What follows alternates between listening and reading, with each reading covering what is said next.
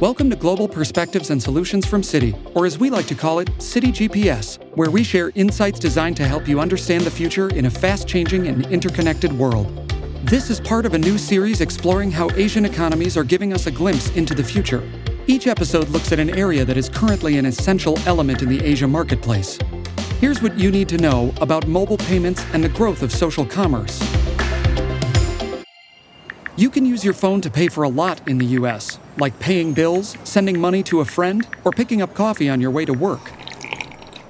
But over in Asia, mobile payments are even more ingrained in consumers' daily lives. In fact, Asia is the leader in mobile payment adoption, and as you can imagine, it's made e commerce explode, and that includes social commerce. It's easy to see why. For starters, Asia has a relatively larger underbanked and unbanked population combined with lower bank branch penetration than the West, leading to higher demand for fintech solutions such as mobile payment. Large ecosystem players in Asia have also been integrating mobile payment functions into their own super apps. This has facilitated mobile payment adoption by users as well as merchants. By the way, if you haven't listened to our Super Apps episode, a Super App offers a one stop, comprehensive ecosystem of different apps, meaning you could pay a bill, order a ride, and food all in one app.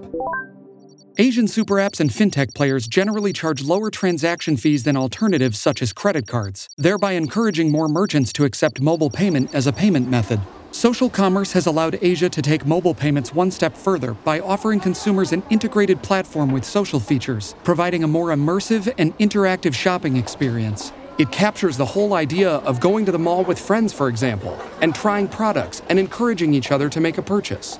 Asia was the first region to introduce several social commerce formats like live streaming e commerce, helping it to become the undisputed time machine for social commerce globally. It could take some time for the West to catch up.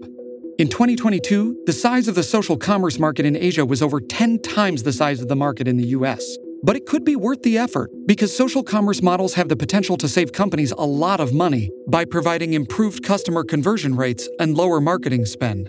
For example, a Chinese online retailer could use gamification strategies like mini games and interactive referral mechanisms for company referrals by doing this, they can lower their customer acquisition cost per user to 40 to 50% below Western e commerce companies. The West is already seeing some growth. Major US tech players and social media platforms are beginning to roll out features like live streaming and augmented reality filters to capture the expansion opportunities in this field. The consumer centric and highly engaging qualities of social commerce should continue to draw wider interest globally. Social commerce models suggest that the trends that we see in Asia today are what we can expect to prevail in other regions in the future. Thanks for listening to Citi GPS. This episode featured highlights from the Citi report called Asia as a Time Machine to the Future Seven Areas Where Asia Gives Interesting Insights into the Future.